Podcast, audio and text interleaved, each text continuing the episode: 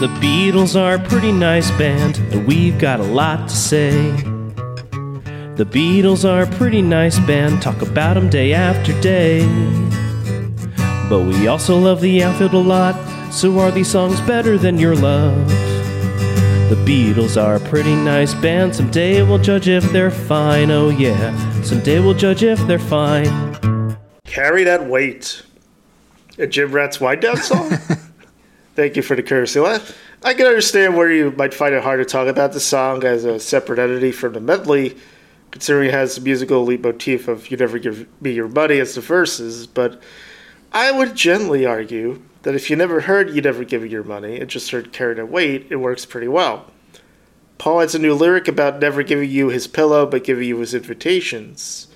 In other words, he is friendly but keeps his emotional distance, and that he breaks down that this life is stressing him out. Universally, this is about having a monkey on your back, possibly forever, which is sadly relatable to some, which is what therapy is for. Of course, with the Beatles, it's about having to live under their own shadow for the rest of their days. And I don't care what the author says it's about because he didn't say that. Yeah, it, it has to be about that, right? Yeah, I would imagine. And it's not to say that they all didn't do great things after, but of course, like this is the thing you're gonna be remembered for, and you're gonna have to carry that forever. And some carried it better than others, and some ran away from it at times and re-embraced it once again when it was convenient. Anyway, I I love the lyrical callback to "You Never Give Me Your Money." I I really appreciate that Paul is trying to make the thing a whole. He's taking the mm-hmm. whole medley idea and just jamming it together with sheer will, which is kind of what he's also doing with the Beatles at this era too, doing his best to just keep That's the train right. running. And even though like George's has wants nothing to do with this medley and has no even no songs on it, Ringo kind of takes a bit more of a lead here on this song. It sounds like, and John has Yes. checked out. You know, just gave him his worst stuff that he had lying around. But Paul's really trying, and you can hear it here. He's a human duct tape at this point. The glue. The leader.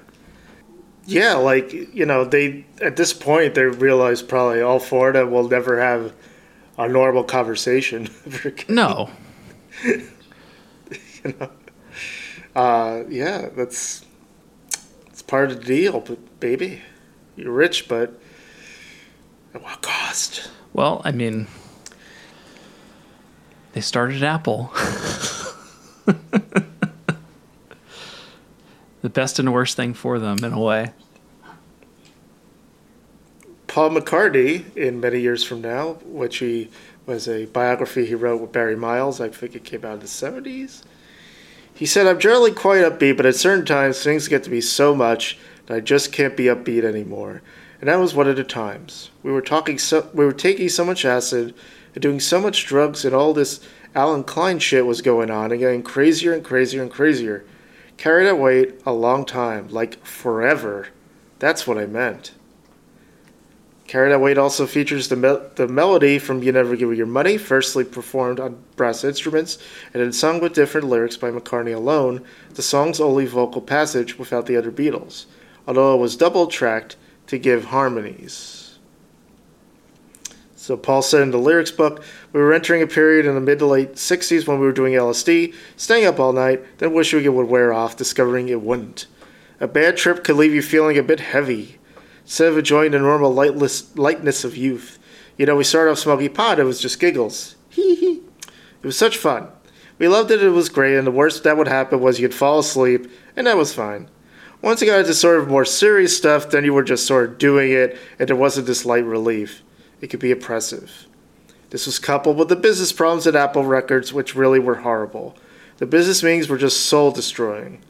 We'd sit around in an office, and it was a place you just didn't want to be with people you didn't want to be with. There's a great picture that Linda took of Allen Klein, in which he's got a hammer like Maxwell's silver hammer. It's very symbolic, and that's why we have this little nod and a wink in the middle section to You Never Give Me Your Money, in the lines, I never give you my pillow, I only send you my invitations. I don't get why that's related. Music critic Ian MacDonald interpreted the lyrics as an acknowledgement by the group that nothing they would do as individual artists would equal what they had achieved together, and they would always carry the weight of their Beatle past. In the film Imagine, John Lennon, Lennon said that McCartney was singing about all of us. So John agrees with us. Yeah, the arp- arpeggiated guitar motif from the end of You Never Give Your Money also reappears towards the end of Carry That Weight, acting as a bridge into the end. McCartney's weaving of elements from other songs of the Abbey Road medley gave a sense of continuity and completeness which would otherwise have been absent. You know, I also wonder if the Abbey Road medley was like a response to maybe critics of Sgt. Pepper who were like, oh, that wasn't really connected. Oh, You know, interesting. you just said it was. I yeah, I've thought about that. Yeah, well, I mean, this is more connected, but it's still. I mean, there's only only a few through lines. Not Yeah, it's not like full scale whole LP concept album. no, it's not like we're doing thick as a brick here. Oh boy. oh boy. Did I did I mention before on this podcast that uh, my when growing up, like my father would drive the family to Brick Township, New Jersey. Yeah.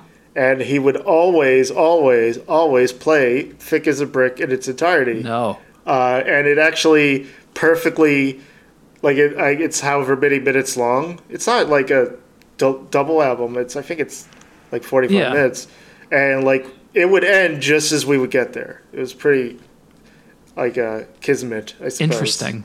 So yeah, I know that album by heart uh, easily. That's that was Jethro Tull was his favorite band. He said, uh, "Too old to rock and roll, too young to die" was his theme song. It's just, which is kind of sad, uh, but that's it is a good song. But you know, so thank you for the Jethro Tull Oh, you're welcome. reference, Andrew. McCartney sang Carry That Weight on the 6th, 7th, and 9th of January 69 during the Get Back Let It Be sessions. Discussing the song on the latter date, he raised the possibility of it being sung by Ringo, which would explain why Ringo's voice is more prominent in the choruses, which I think was smart. Um, like they did with Flying, if you remember. Like I think Paul mentioned that they purposely put Ringo ahead uh, the, uh, louder than the others to give it a different um, Different sound. yeah. sound than usual. A different sound. And, you know, Ringo has the heaviest voice. I don't know if heavy is the right word. I word. know what you mean. Uh, yeah. Yeah. The more most gra- gravitas, maybe? I think that. that It's got the most bowls. He is the oldest. Still is. Still Uh, is. Yeah, that's the most testicular fortitude. Sure. The Beatles began recording this, the Golden Slumbers and Carry That Weight as one piece on July 2nd, 69. Paul, George, and Ringo recorded 15 takes of two songs while John was in the hospital. The rhythm tracks featured McCartney on piano, Harrison on bass, and Starr on drums. The best takes were deemed to be takes 13 and 15, which were edited together on the 3rd of July. That day and the next, so I guess they worked the 4th of July. Hmm. McCartney overdubbed his lead vocals and rhythm guitar. Harrison added lead guitar, and all three sang the chorus. On the 30th of July, they added more vocals, including John, who had rejoined the sessions three weeks earlier. More vocals, timpani, and drums were overdubbed on the 31st of July, and the orchestra that marked 30 musicians altogether it was recorded on August 15th. In 1976, the Bee Gees covered the song for the musical documentary All This and World War II. Two years later, they did the same for the movie version of Sgt. Pepper's Lonely Hearts Club Band. And Judy Collins covered this song on her 2007 album, Judy Collins Sings Lennon McCartney. Love count, zero.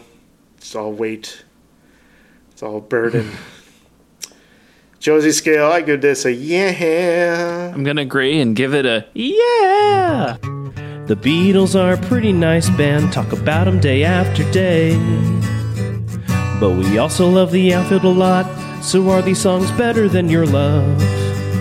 The Beatles are a pretty nice band, someday we'll judge if they're fine, oh yeah, someday we'll judge if they're fine.